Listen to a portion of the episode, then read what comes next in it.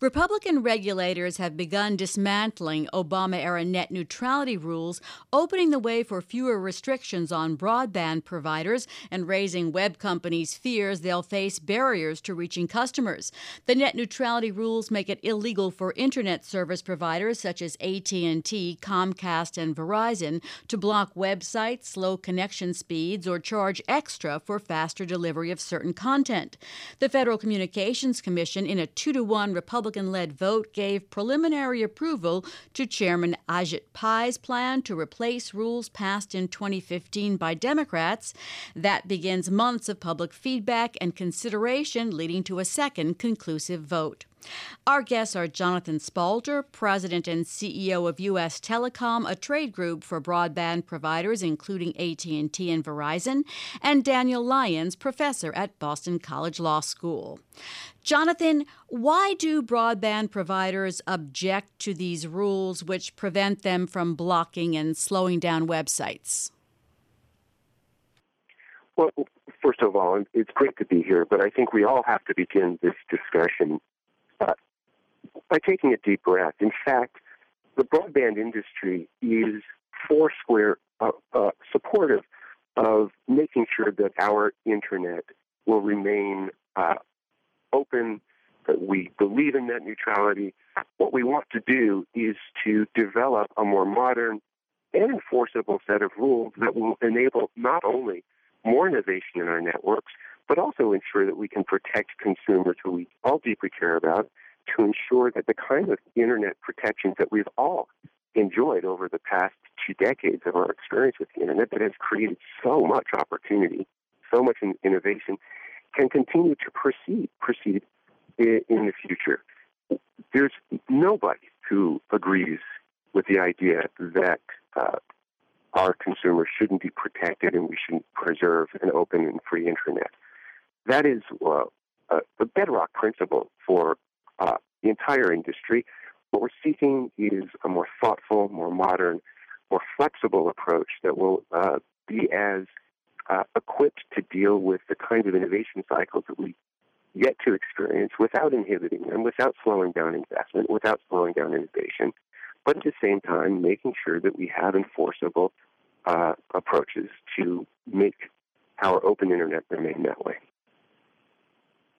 That Ajit Pai has put forward for for uh, getting rid of these Obama-era rules, and, and you heard some of it from Jonathan there, has been that they discourage investment and innovation. Is there evidence to to support that assertion?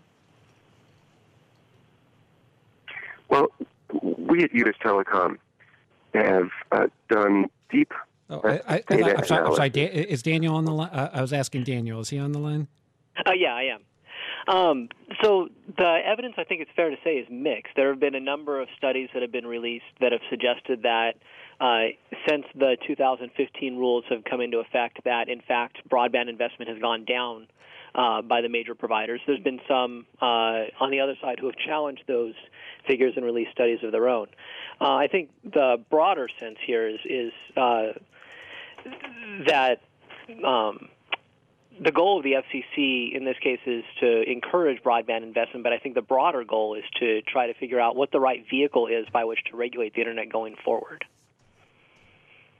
And, uh, Jonathan, are consumers supposed to trust that their broadband broadband providers will always put the public interest before their companies' or stockholders' interests? Well, I think as past as prologue, then the answer is resoundingly that there's really good reason for them to do so. Uh, up until at the last uh, couple of years of the Obama administration, uh, our Internet had been guided by a regulatory framework that was advanced by President Clinton, uh, supported by a Republican Congress, that uh, allowed for an enormous amount of innovation and openness to um, become the dominant themes in the evolution of our Internet and consumers' experience with it. We have all enjoyed an open Internet, an, an Internet that has given rise to unimaginable um, developments, incredible companies like Google and Yahoo, enormous amounts of broadband deployment, and you know, close to a trillion dollars, actually more than a trillion dollars of uh, investment in uh, it, making sure that our networks can uh, continue to evolve and become faster and more resilient. This is all based on a statutory framework that took a light touch to making sure that our internet can remain open, rather than straitjacketing it. In um, the the nineteen thirty-four uh, uh, idea that our internet, one of the most innovative inventions in humankind, should be subject to much more onerous um, uh, strictures uh, as a public utility, as a common carrier. D- Daniel, so, let me let me ask Daniel to re- to respond to that. What, what do you think about the argument that Jonathan's making there? So I actually tend to agree that um, uh, regardless of the merits of net neutrality, the uh, movement toward uh, reclassification under Title two was not the right vehicle in which to accomplish this goal. Right? The um, the F C C's unfortunately in a position where uh, they're perpetually having to to try to fit square pegs into round holes. Right, the the last time the Communications Act was updated was back in nineteen ninety-six, when uh, those of us who were on the internet were doing so via dial-up, uh, and the word broadband doesn't appear in the act more than a handful of times. So I, I think um, it's exactly right that the those who were making policy in nineteen ninety-six envisioned a light touch uh, over the internet because they really weren't sure how it was going to evolve.